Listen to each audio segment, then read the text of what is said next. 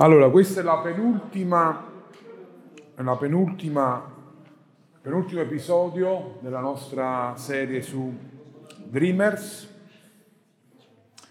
ed è, ed è un, come diceva Davide, un, un, punto molto importante, un passaggio nella vita di Giuseppe eh, molto importante. Eh, vogliamo subito entrare perché il tempo scorre e prendere Genesi 39, anche se vedete scritto 37, ho sbagliato, ma è Genesi 39 dal versetto 7 al versetto 23, Genesi 39. Vediamo Giuseppe che deve affrontare una grande sfida e trarremo delle conclusioni importanti per noi. Dopo queste cose, la moglie del padrone di Giuseppe gli mise gli occhi addosso e gli disse, unisciti a me ma egli rifiutò e disse alla moglie del suo padrone, ecco, il mio padrone non mi chiede conto di quanto è nella casa e mi ha affidato tutto quello che ha. In questa casa egli stesso non è più grande di me e nulla mi ha vietato se non te, perché sei sua moglie. Come dunque potrei fare questo gran male e peccare contro Dio, benché lei gliene parlasse ogni giorno? Giuseppe non acconsentì a unirsi né a stare con lei. Un giorno egli entrò in casa per fare il suo lavoro. Lì non c'era nessuno della gente di casa. Allora lei lo afferrò per le vesti e gli disse, unisciti a me. Ma egli le lasciò in mano la veste e fuggì. Quando la vide che egli le aveva lasciato la veste in mano e che era fuggito, chiamò la gente di casa sua e disse, vedete, ci ha portato un ebreo perché questi si prendesse gioco di noi. Egli è venuto da me per unirsi a me, ma io ho gridato a gran voce.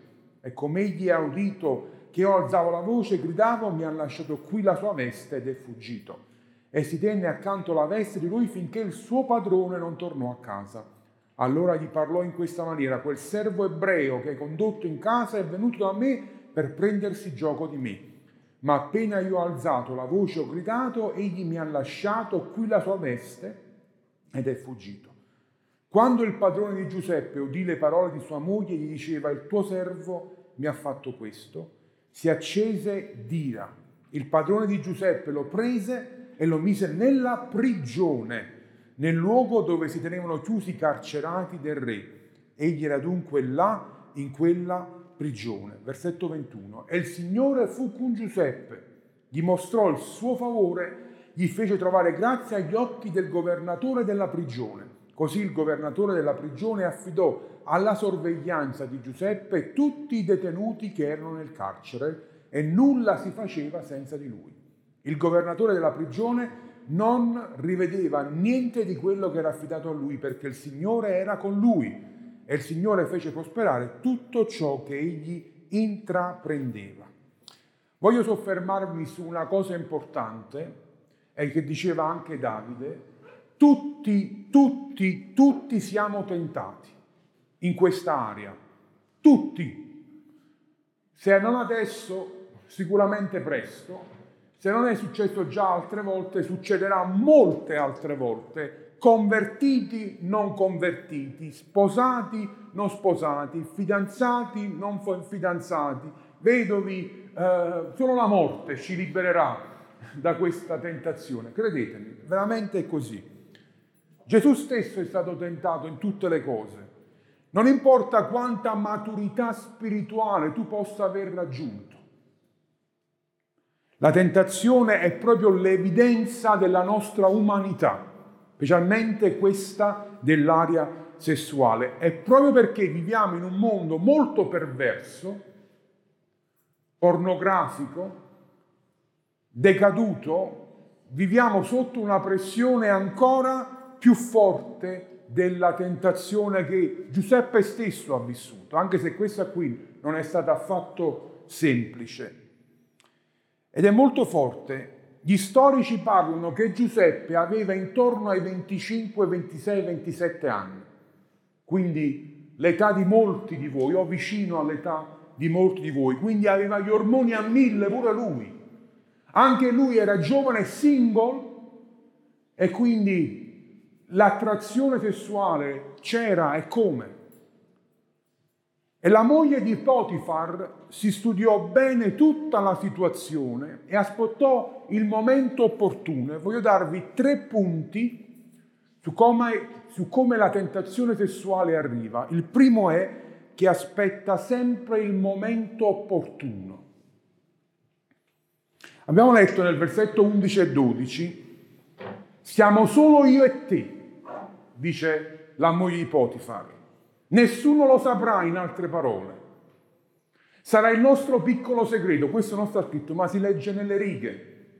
Aspettò il momento opportuno, quando la casa era vuota, forse ci programmò, aspettò il momento in cui il padrone, il marito non c'era, gli altri servi non c'erano perché Davide gestiva, eh, scusate, Giuseppe gestiva anche altri servi nella casa, aspettò il momento opportuno. E sapete, lo vedremo più avanti, ma la tentazione arriva spesso quando siamo nel momento meno opportuno per noi, più opportuno per lei, ma meno opportuno per noi. Giuseppe era solo. Primo Corinzi 10 dice, perciò chi pensa di stare in piedi, guardi di non cadere. Quando ti senti immune a certe cose, quando pensi, no, va bene, su certe cose ho una mia protezione, ho messo i miei paletti, niente mi può scalfire, so altri, un altro po' su questa chat, so un altro po' su questo video, so un altro po' in questa situazione qui, pensiamo di poterla gestire, di rimanere in piedi, ma poi potremmo facilmente cadere. Pietro dice, siate sobri, vegliate, il vostro avversario, il diavolo, va attorno come un leone ruggente cercando chi possa divorare. Sapete, i leoni non sono grandi corridori, non sono bravi alla lunga distanza. Una gazzella è molto più veloce del leone. Però la loro bravura nella caccia è l'agguato. Se avete mai visto, penso sì, qualche documentario, qualche altre cose, la loro bravura è muoversi lentamente e aspettare a volte anche lunghi minuti prima dell'attacco frontale, perché di solito se nell'attacco e nei prossimi secondi non riescono a prendere la preda, se ne va. Se la preda riesce a sfuggire al primo colpo, di solito il leone non continua la corsa. È molto bravo a preparare la cosiddetta trappola e sapete, la tentazione sessuale è proprio così. Prepara il terreno alla caduta. Ci corre dietro fino a un certo punto. Se stiamo bravi, e lo vedremo poi la soluzione, a fuggire, allora non avrà molta forza, ma molte volte è nella bravura della tentazione del nostro nemico, della nostra carne, delle situazioni attorno a noi, sono proprio il primo colpo che dobbiamo imparare a gestire. I leoni cacciano di notte, non vanno in giro di giorno. Più volte sono andato allo zoo con mio figlio, logicamente non andiamo di notte, ed è una noia quando vai a vedere i leoni. Una volta che l'avessi visti in piedi, sempre a dormire la mattina. Sai, tu vorresti vedere un po' di azione, un po' di movimento, sai, i leoni, Preparavo, ho preparato a mio figlio tutto entusiasta, di, i leoni tutti accasciati proprio, non ti pen- tu gridi, non ti pensano, non ti strisciano lontanamente. Però loro sono bravi perché riescono a vedere nell'oscurità, hanno degli occhi particolari e sono bravi nell'agguato durante la notte. E sapete un'altra cosa? Il leone attacca di solito di spalle la sua preda non lo fa frontalmente. La tentazione sessuale non arriva sempre frontalmente, che tu facilmente riesci a identificare. A volte lavora da dietro e presto vi farò degli esempi molto pratici. Due, arriva non solo quando siamo deboli, ma quando anche ci godiamo il successo. E su questo voglio soffermarmi un po' di più, perché molte volte abbiamo pensato e pensiamo solo quando siamo deboli certe cose arrivano. Ma credetemi, certe tentazioni arrivano anche nei momenti dove ci sentiamo troppo bene, tutto va a gambe a gonfie vele e abbassiamo la guardia. Tutti abbiamo visto questa scena. Ricordate lo smack? L'hashtag The Smack di Willie Smith. The slap, no the smack, the slap. Vabbè, lo schiaffo, abbiamo capito. La sberla di Will Smith. Vi ricordate, senza entrare adesso chi aveva ragione o torto, non è, non è il, il, dibattito di stasera, ma questo Chris Rock, che era il presentatore, fa una battuta sulla moglie di Smith. Lui si alza, sinceramente quando ho visto il video inizialmente pensavo che era tutta una messa in scena. Lui si alza e gli, gli dà una bella botta, proprio uno schiaffo, proprio a soddisfazione. E tutti fanno, oh, e alcuni ridono pure, si sente tra la folla gente che ride, che dice probabilmente è tutto organizzato, è una messa in scena tra Chris Rock e Will Smith. Invece lui si siede e comincia a dire delle frasi anche molto forti, non ti permettere più, non dico la parolaccia, di usare la, la, il nome di mia moglie nella tua F bocca. Pochi minuti dopo, Will Smith vincerà il suo Oscar, che nella vita di un attore è il momento forse più importante, almeno a livello di carriera, poi a livello personale uno può avere altre priorità, ma a livello di carriera personale l'Oscar per un attore è il non plus ultra, no? E non so se avete visto durante quei giorni che dopo lo schiaffo si avvicina a Smith Denzel Washington, che da quello che posso capire è un credente, da quello che riesco a capire, non lo conosco personalmente, ma da quello che dice, quello che fa. E lui, lui gli ha detto una frase che poi Smith dirà più avanti, che è questa, che possiamo usare come esempio anche per noi nella tentazione. E lui dice, quando sei al punto più alto, quando sei al punto più alto, stai attento, è allora che il diavolo viene da te. È vero che Giuseppe non è che stava nel momento più alto della sua vita, ma le cose stavano andando abbastanza bene, anche se era schiavo. Era diventato un uomo che non doveva rendere conto a nessuno se non a una persona, tutto lo poteva gestire, stava andando bene la cosa, le cose fruttavano, andava bene il lavoro e chissà, poteva immaginare una, una futura libertà proprio perché c'era un buon rapporto con il padrone. E in quel momento proprio di successo, potremmo dire, momento di Oscar per Giuseppe arrivò il momento della tentazione. Perché quando siamo al momento più alto, molto spesso è più facile che ci dimentichiamo di essere attaccati al Signore. In un certo senso è facile gridare a Dio quando stai nel pozzo, perché stai nel pozzo e ti viene quasi spontaneo, c'è gente anche che non crede, non prega, e nei momenti difficili della vita l'ha fatta una preghiera, Signore aiutami, anche se non, non sperava chissà in che cosa, però l'ha fatta. Cioè, mentre nella nostra cultura molto cattolica, le persone a volte nei momenti più assurdi non hanno mai rivolto il pensiero a Dio, ma in quei momenti di pozzo sì lo fanno. Ma difficilmente a uno che gli va tutto a gonfie vele rivolge una preghiera al Signore. Il successo a volte può renderci insensibili al pericolo, come la gazzella che finalmente trova l'acqua. È così contenta dell'acqua che comincia a bere non sta attenta che l'attacco a volte può venire dall'acqua stesso, il coccodrillo, o da dietro il leone. È così felice, infatti molte volte gli attacchi li fanno proprio vicino alle pozze d'acqua perché in un certo senso l'animale si rilassa, la vittima, la preda, ah, finalmente un po' d'acqua, finalmente un po' di successo dopo tanta aridità, adesso mi posso abbeverare. mentre ti rilassi a bere, a bere, a bere, l'attacco può arrivare. Terzo punto. La tentazione è persistente e fa leva sui nostri desideri. La tentazione non si limita mai a un solo tentativo.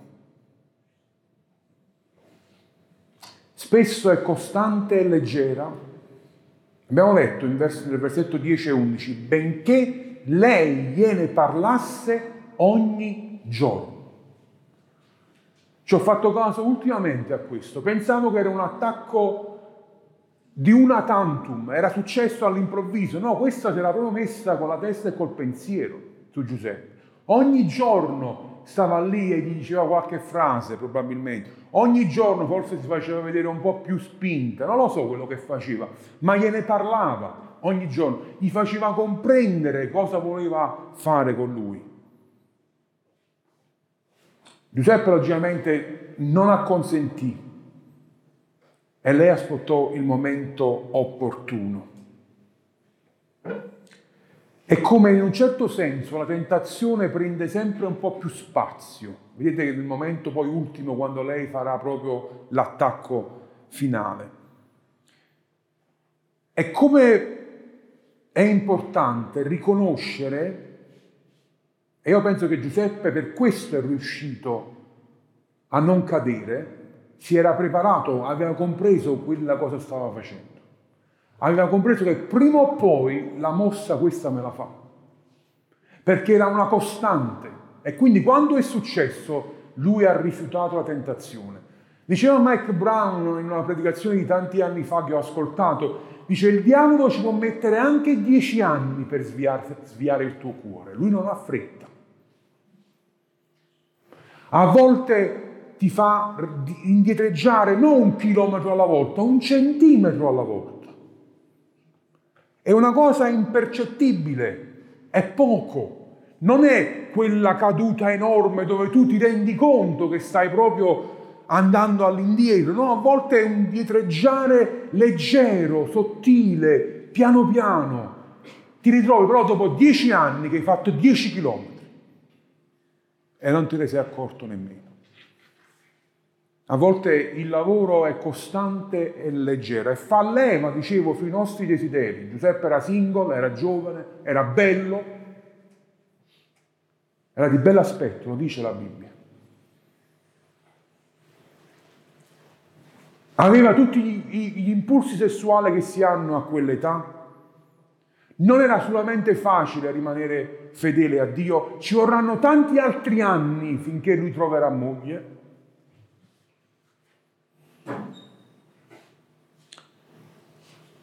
Però la cosa che mi ha fatto più riflettere, e questo mi ha sfidato tantissimo, è che Giuseppe fa la cosa giusta ma finisce nel posto sbagliato. Cioè io avrei pensato a una promozione da parte di Dio, no? Invece no. Giuseppe vince la tentazione e però va a finire in prigione, fa pure rima. Io avrei pensato diversamente. La moglie di Potifar mette in scena tutta questa accusa. Era già gravissimo che un egiziano provasse ad abusare una donna figlia di, eh, moglie di un uomo potente, ma se era uno schiavo era proprio la morte assicurata. Quindi molti storici e studiosi della Bibbia pensano che Potifar si sia arrabbiato, ma ha capito. Perciò non l'ha ucciso altrimenti, oppure non l'ha ucciso perché il dio denaro, perché gli conveniva, perché Daniele, ed ah, Giuseppe, forse Daniele, Giuseppe era bravo, anche se mettendolo in prigione non è che poteva poi gestire i suoi affari, quindi molto probabilmente Potifar ha compreso che probabilmente Giuseppe aveva ragione, ma per mantenere la faccia della famiglia ha dovuto fare lo stesso qualcosa. Però poi ho riflettuto ancora. Forse era una promozione. Se Giuseppe fosse caduto nella tentazione, Vediamo l'altra faccia della medaglia. Sarebbe stato in pugno di quella donna, in pugno della tentazione sessuale, sempre. Sono, sono sicuro che non gli sarebbe bastato una volta sola poi. E se Potifar poi lo veniva a sapere, per qualsiasi ragione, metti che in un'altra occasione qualche servo sbirciava, e per farsi vedere dal, dal perché o geloso da Giuseppe diceva e spiava la situazione. Là la morte era assicurata. Perché se Giuseppe non andava in prigione, non incontrava il coppiere e il panettiere e non diventava il viceré d'Egitto. Però da dove nasce tutto questo? Da una vittoria in un'area molto difficile per tutti quanti noi. Come possiamo vincere nella tentazione? Uno, comprendere la vera natura del peccato. Vi rileggo le parole di Giuseppe per comprendere il suo cuore dove stava. Il mio padrone, parla con la moglie, non mi chiede conto di quanto è nella casa e mi ha affidato tutto quello che ha. E in questa casa no, egli stesso non è più grande di me. E nulla ha vietato, se non perché sei sua moglie. Però poi aggiunge una frase che penso è la chiave di tutta la situazione. Come dunque potrei fare questo gran male e peccare contro Potifar? No, contro Dio. Perché il lato umano dei nostri errori sessuali ci può frenare. Perdita del, del rapporto problemi, malattie, tante possono essere le ragioni, ok? Umane, che sono anche da valutare. Ma Giuseppe andò oltre, valutò quello, valutò quello che poteva fare a Potifar e tutta la bontà che aveva avuto in un certo senso nei suoi confronti e la fiducia che aveva avuto nei confronti. Ma quello che gli pesava di più era quello che succedeva nel suo rapporto con Dio. E sapete, in questi anni ho compreso sulla mia pelle che solo quando entri in questo comprendi veramente che cos'è il peccato nella tua vita, cioè la separazione tra te e Dio. Quando solo comprendi quello che il peccato crea, che la persona più ferita in tutto questo è proprio Dio. Ma non perché è deluso da noi o è sorpreso, Dio non è sorpreso dalle nostre cadute, Lui già sa, le ha viste e straviste già prima. Ma è ferito perché non che fa male a Lui, ma perché stiamo, stiamo facendo male a noi stessi e alla relazione che abbiamo con Lui. Giuseppe comprendeva le conseguenze umane, la morte, la possibile perdita della faccia, della fiducia da parte del, del padrone Potifar, ma ancora di più aveva compreso la sua relazione con Dio. E quindi non se lo fece il calcolo che molte volte, specialmente nell'area sessuale, quando ragazzi vengono a me a piangere per quello che hanno fatto, molte volte non hanno accusati per nessuno, non parlo di nessuna situazione in particolare né successa ultimamente, ok? Quando vengono a parlare di me per situazioni sessuali dove sono caduti, molto spesso quello che si viene a dire è sempre adesso come faccio con la mia famiglia o con la famiglia di lei o di lui, si è venuto a sapere, quello mi ha visto, quello mi ha fatto, adesso come dobbiamo risolvere e comprendo questo lato, ma poche volte molti vengono con quella tristezza spirituale, dire non è successo niente a livello umano, nessuno mi ha visto. È coperta bene, ma lo stesso mi sento male. Ed è questa la grande differenza tra pentirsi e ravvedersi. Perché tutti possono essere pentiti, pure i camorristi sono pentiti. Ma il ravvedimento è un'altra cosa. Il ravvedimento è quando tu capisci quello che tu hai fatto, cosa ha fatto tra te e Dio. Ed è molto più importante di qualsiasi conseguenza umana, perché anche nella peggiore delle ipotesi, ok? Hai preso lights a causa del tuo peccato sessuale. Sto mettendo proprio una cosa terribile, no? Che potrebbe portarti alla morte. Nella peggiore delle ipotesi, quello comunque meno peggio della condanna eterna se non ti ravvedi.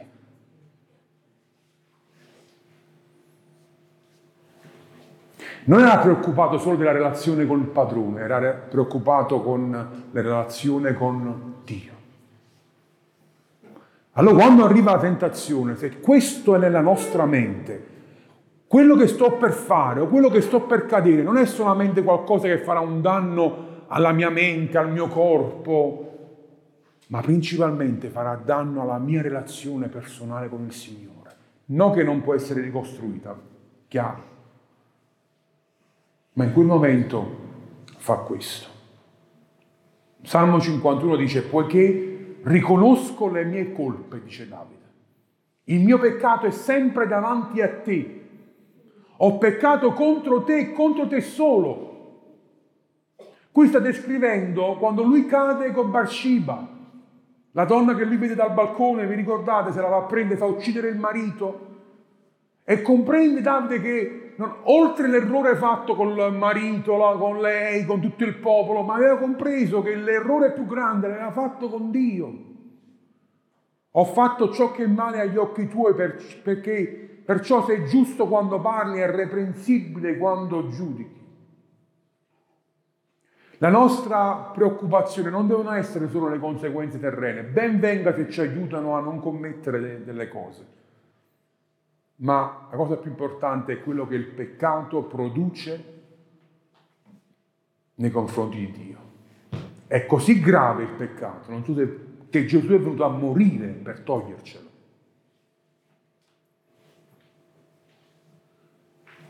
Molti giustificano le parole con il peccato che Dio mi capirà, Dio sa la pressione che sento.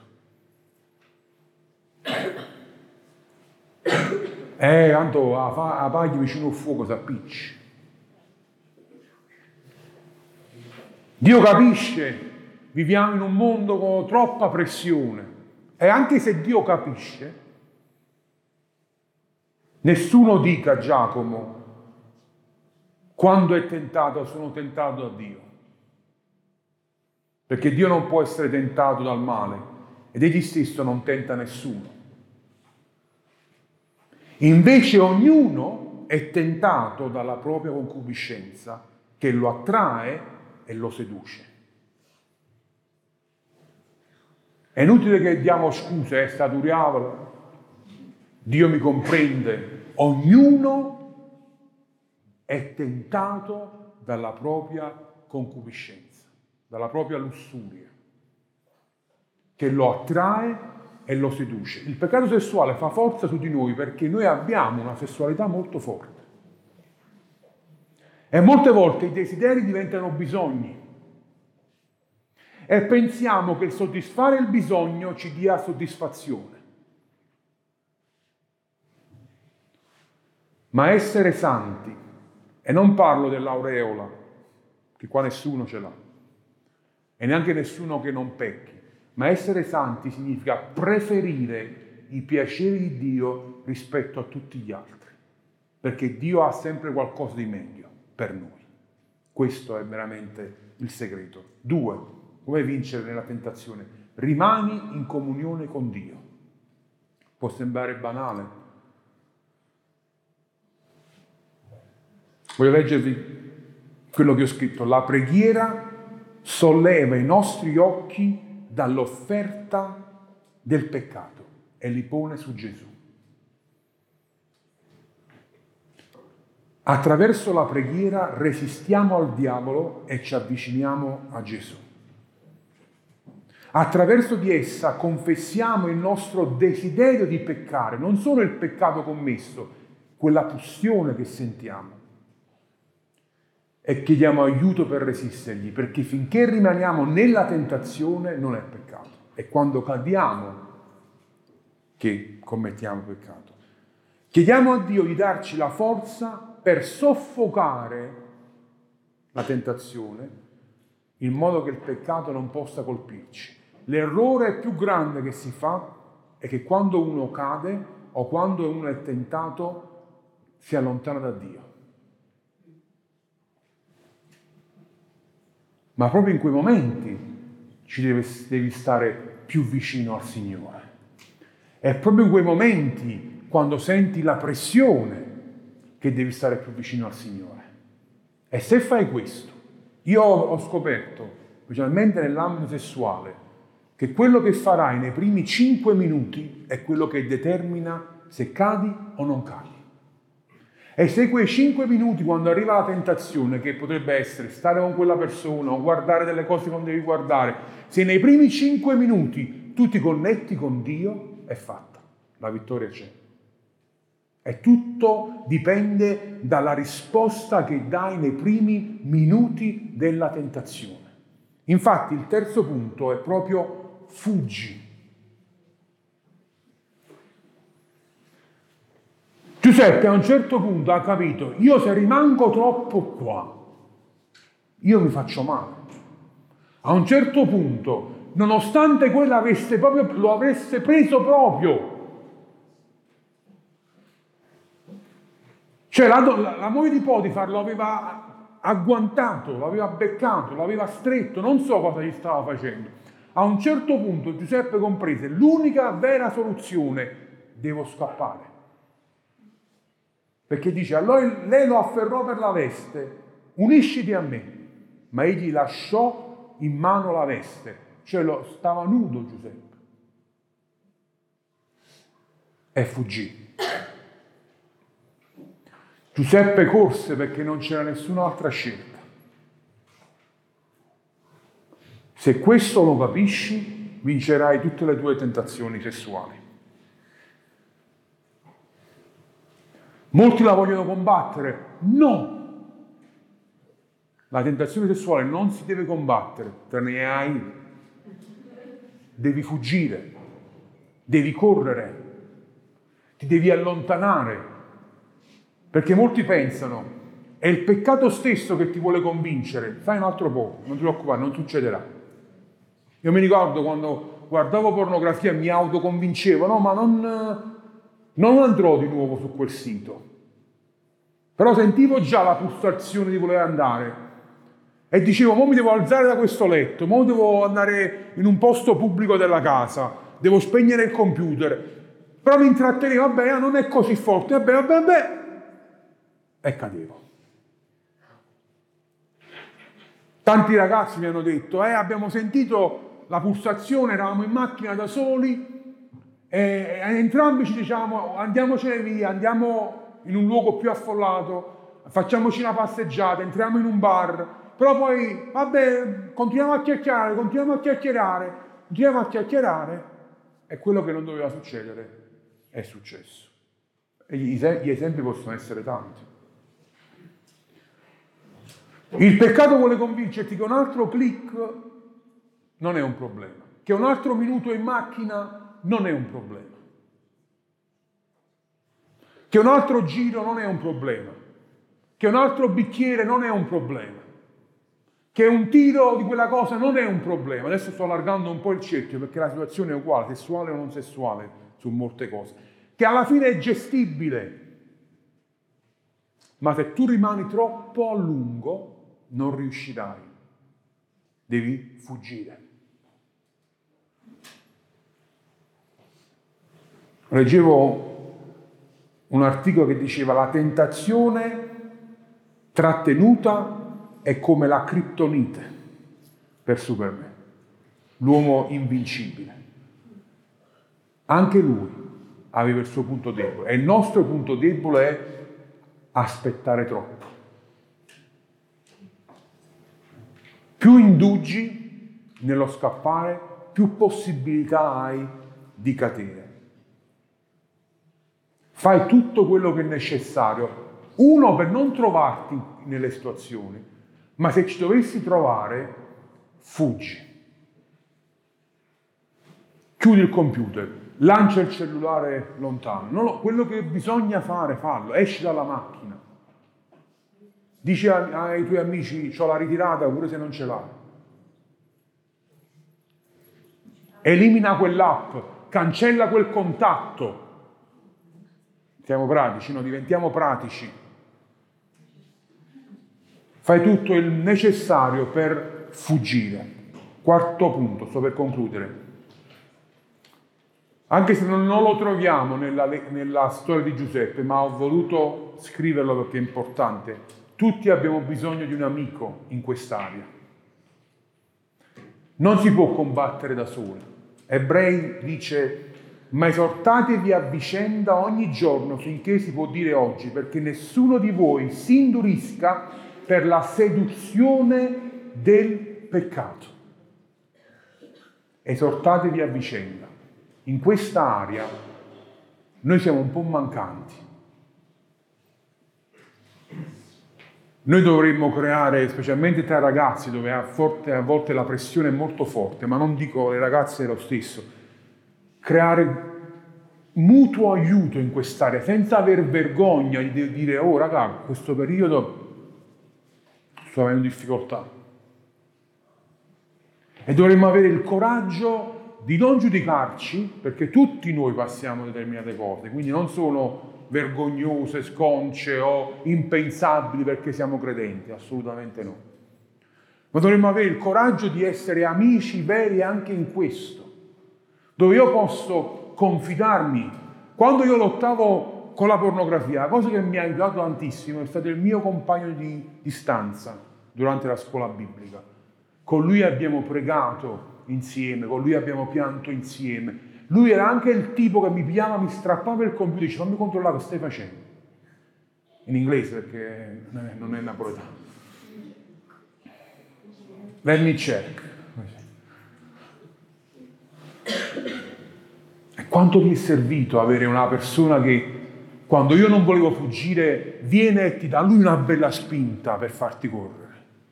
E poi a volte succederà l'inverso sarai tu un momento più tranquillo e lui un momento più difficile o lei e potrai tu spingere la persona. Perché il peccato ci vuole far credere che chiedere aiuto è per i deboli. È inutile, è vergognoso, ma questa è solo un'altra bugia. Quando la tentazione arriva, contatta un amico. Abbiamo questa tecnologia istantanea, sfruttiamola anche a nostro favore. Invia un messaggio, fa una telefonata. Dici, non devi per forza sempre spiegare tutto, dici, oh, ho bisogno di pregare un po' insieme, ho bisogno di fare una chiacchierata. Se è vero amico, comprenderà, non c'è bisogno di tante parole, non c'è bisogno di girare troppo. Perché sapete, quello che ho imparato che il peccato non vive nella luce, rimane sempre nelle, vuole rimanere sempre nelle tenebre. Se lo porti alla luce, muore. Trasciniamo tutte le nostre tentazioni alla luce, chiedendo aiuto agli altri. Ultimo punto. Sviluppa un piano a lungo termine. un piano di battaglia pratico. Voglio farvi vedere, mi dai la prossima slide, quello che succede nella maggior parte dei credenti. Può riguardare il peccato sessuale, ma anche no, qualsiasi situazione vizio, problematica che si ripete nel tempo. È un ciclo vizioso che si va a creare. Uno, i fattori scatenanti o cosiddetti triggers, cioè cose che fanno esplodere la bomba. Se, se immaginate la bomba a mano, no? c'è quell'innesco, quella levetta che va tirata per poi lanciare la bomba ed esplodere. Ecco, quelli sono i fattori che scatenano. Poi c'è la tentazione vera e propria, cioè quei pensieri che ti portano a dire adesso fai questo e quell'altro. E fino a qui siamo nell'area del non peccato. Fino a qui pure Gesù ci è arrivato. Gesù è stato tentato in ogni cosa. Poi il pensiero, se accolto e diventa azione, o rimane pensiero ma va oltre la tentazione, perché io posso peccare sessualmente anche senza agire, ma agendo nella mia mente, come Gesù ha detto, l'adulterio di cuore, per esempio. Quello diventa peccato. Se sei credente, di solito, dopo un po', ti sentirai in colpa. Anche se devo dire che se porti avanti cose per molti anni, neanche più la colpa si sente. Ed è una situazione più triste ancora. Ma mettiamola così per il momento come sta. La colpa passa qualche giorno, sei in una riunione, o stai ascoltando una predica, o stai parlando con un amico, o è un bel momento al culto, Signore ti tocca, la presenza di Dio è forte e allora non puoi fare a meno di gridare al Signore e ti penti. Signore ho sbagliato, ti chiedo perdono, purificami, lavami. E poi di solito ci autoflagelliamo, perché vogliamo dimostrare al Signore che adesso possiamo meritarci il suo perdono. E facciamo quasi una penitenza, una punizione, esagerando pure le cose, esasperando le cose. Adesso pregherò 5 ore al giorno. Facciamo queste promesse tremende, no? Non siamo mai riusciti a fare mezz'ora, ma adesso 5 ore. O, o al contrario.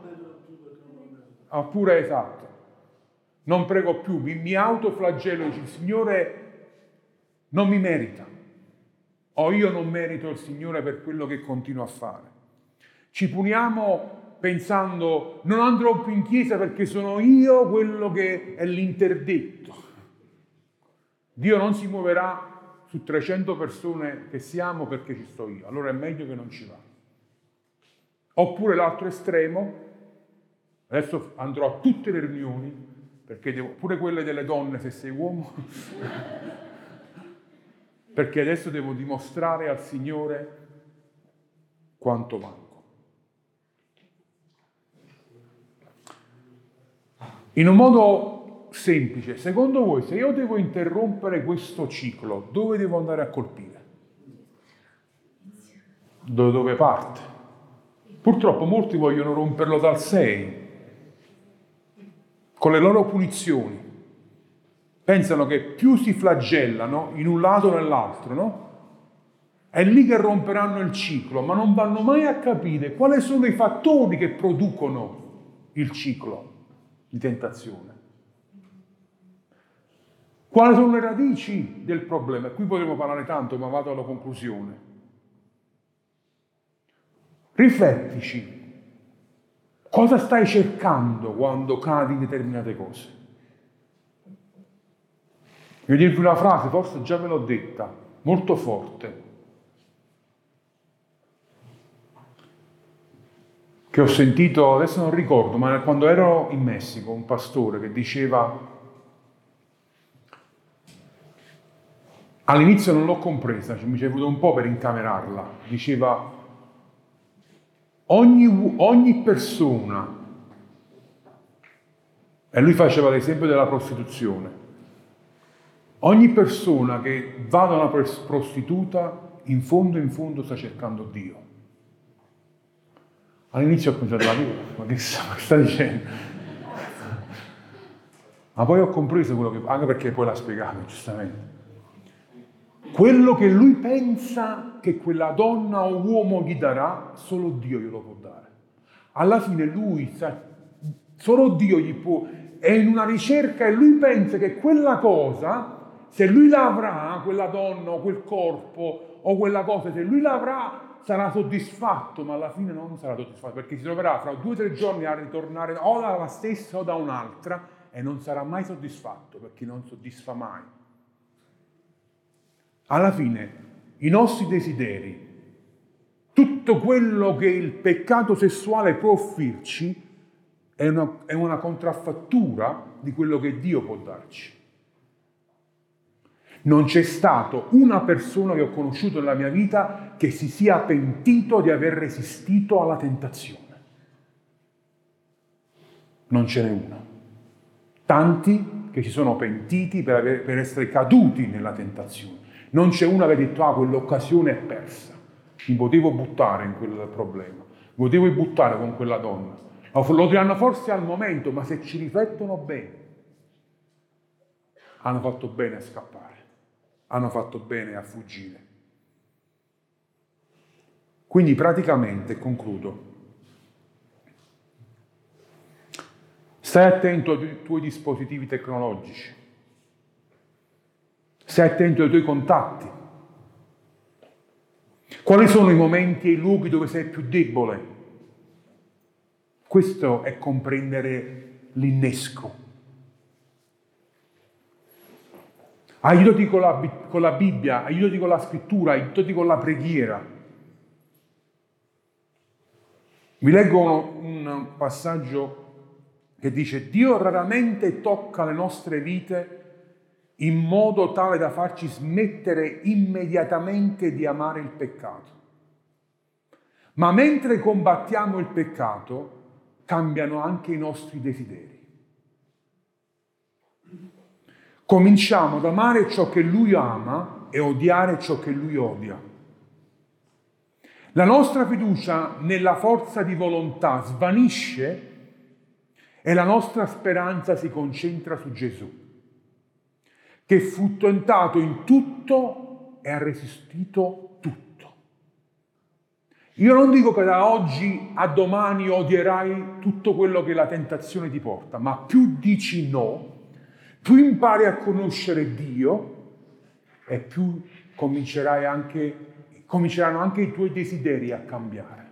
Questa è la speranza, che non sarà sempre così forte in ogni volta, ogni area. Ogni no che diciamo ci rende più vicini al Signore e com- comprendere il suo cuore, i suoi desideri e ci aiuterà sempre, sarà sempre più facile dire no. Non che dobbiamo passare la guardia, ma i nostri desideri, i nostri sentimenti. Che la nostra forza di volontà gioca una piccola parte, ma da soli non ce la possiamo fare. Non si ci riesce da soli. La nostra speranza è concentrarsi su Gesù, conoscerlo, conoscere il suo cuore, conoscere i suoi desideri, conoscere i suoi sogni. Stiamo parlando di questo. Giuseppe riuscì a vincere la tentazione perché aveva il sogno di Dio nella sua mente, non poteva rovinare quello che Dio aveva progettato per lui. Mentre continui a combattere contro il peccato sessuale, perché tutti lo dobbiamo fare e lo continueremo a fare, ricordiamoci che il peccato ruba la nostra cosa più bella, la gioia di servire il Signore, la gioia di appartenere a Dio. E non ti pentirai mai di aver vinto contro la tentazione, ma ti pentirai spesso di aver ceduto alla tentazione. Soffoca la tentazione rifugiandoti in Gesù, nei suoi desideri. Sapete dove avviene la più grande trasformazione? Nelle scelte pratiche sì, ma nel contemplare Gesù di più. Paolo dirà, contemplando a viso scoperto la gloria del Signore, siamo trasformati. Noi dobbiamo spendere più tempo con Gesù e i nostri desideri cambiano. Ve lo posso assicurare. Non che diventiamo immuni alla tentazione sessuale o qualsiasi sia, ma più tempo spendiamo con Gesù, più i nostri desideri cambiano, le nostre prospettive cambiano. Come diceva Davide prima, io non ho niente da invidiare alle, ai miei amici che non conoscono Gesù, non perché hanno una brutta vita, probabilmente alcuni hanno pure una bella vita, ma perché non possono godere di quello che sto godendo io in questo momento. La comunione con Dio, la comunione con il Signore. Alziamoci ragazzi un momento. So che si è fatto tardi. Prendiamo giusto 5 minuti e poi concludiamo. Vorrei pregare per voi. So che ripeto, non bisogna essere profeti in questo caso, so che molti hanno vissuto, vivono e vivranno situazioni come quella di Giuseppe, forse non che ti strappano i vestiti da dosso, ma che ti tenteranno, che ti vorranno portare in situazioni che non vuoi andare, che sarai tentato dalla tua stessa desiderio, dalla seduzione di questo mondo, dalla concupiscenza, è per tutti questo. Specialmente nel mondo di oggi, della, dell'apparenza del corpo sopra ogni cosa, il bombardamento è costante. Ma la mia preghiera è che non che potete vincere la tentazione, ma che potete contemplare di più Gesù. Questa è la, è la, è la sfida. Io sono, in quest'area ho perso tantissime volte. Non mi sto parlando da grande vincitore. Eh? In quest'area è stato il mio tallone di Achille per tantissimi anni. In quest'area ho perso un sacco di tempo, un sacco di anni, tante cadute, tantissime cose terribili. Potevo perdere veramente tutto se non fosse stato per la grazia di Dio. Quindi non vi parlo da grande vincitore, eh? non sono stato il Giuseppe della situazione. Io molte volte invece di fuggire mi sono andato io nella stanza della moglie di Potifar. Però ho imparato che con Dio c'è sempre un'altra opportunità ho imparato che l'unica vera formula, se vogliamo usare questo termine, per la vittoria è contemplare Gesù, è conoscerlo, essere soddisfatto in Lui. Comprendere quali sono le aree della mia vita dove io sto bussando perché penso che quella cosa mi soddisfi, mi dia gioia, mi dia, mi dia allegria, mi dia felicità quando solo Dio me la può dare. Quando lo capisco allora posso vincere, quando Gesù diventa la nostra ossessione. Preghiamo. Signore, questa è una battaglia per tutti noi e ancora una volta anche io, Signore, ti chiedo di aiutarci, aiutarmi, aiutare tutti noi, Signore, a vincere questa grande battaglia della tentazione sessuale, Signore. Questa società veramente ci pone a volte davanti a delle scelte difficili, ci preme, ci bombarda. Non è, non è così semplice essere cristiani oggi. Forse non l'è mai stato, ma sentiamo la pressione forte sulla nostra vita, Signore. Ti chiediamo stasera di aiutarci a contemplare di più a imparare, Signore, che il peccato prima di ferire noi ferisce anche il rapporto che abbiamo con te, Signore.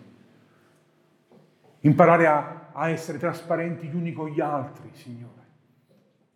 Ad avere amici nella trincea, nella battaglia, uno a fianco all'altro, che possiamo incoraggiarci e tirarci su nei momenti più difficili, Signore che possiamo imparare a correre, a fuggire da quella situazione, a non metterci in luoghi, in posti, situazioni, relazioni che non ci aiutano, Signore. Perché la relazione con te, Signore, è la cosa più preziosa che abbiamo, Signore. Faccelo comprendere, ti prego, Signore. Faccelo sperimentare, Signore, che il contemplare, il stare con te, Signore, è veramente quello di cui abbiamo profondamente bisogno, Signore. A volte come lo svendiamo per poco, Signore. Lo svendiamo per una notte di passione. Lo svendiamo per un video. Lo svendiamo per un bicchiere lo svendiamo per tante cose che non hanno nessun valore davanti a te, Signore. Aiutaci, Signore, a dare il giusto valore alla relazione che abbiamo con te, Signore. A proteggere il nostro giardino, Signore. Dove tu vuoi far crescere frutti per la tua gloria, Signore. Benedici questi ragazzi, Signore. Benedici le loro vite, Signore la tua grazia sia su tutti loro. Chiunque ha fallito in quest'area, Signore, la tua grazia è qui per perdonare, per lavare, per ricominciare, Signore. Nessuna condanna, nessuno se ne vada da qui con condanna, ma con la gioia di appartenerti e che ci dai ancora la centesima opportunità, Signore, di servirti, di amarti e di essere lavati dal tuo sangue, Signore. Perché noi vinceremo in quest'area. E potremo essere testimoni alle generazioni più giovani, Signore, che si può fare. Si può essere single per un tempo breve o lungo che sia, essere anche santi e avere desideri per il Signore. Si può fare. Si può avere un matrimonio felice, non perfetto, ma felice in te, con le nostre difficoltà, sì, con i litigi, ma felice in te, Signore. Si può fare, Signore. Possiamo essere di esempio, Signore, a questa generazione, Signore. Nel nome di Gesù, nel nome di Gesù. Amen. Amen. Sì, prego. Volevo aggiungere però 30 secondi, non mi altro tempo. Eh, però qualche settimana fa stavamo facendo una riunione su Zoom con eh, Giuseppe Rubito, tra responsabili giovani, e lui ha dato un principio che secondo me è non utile di più, utilissimo.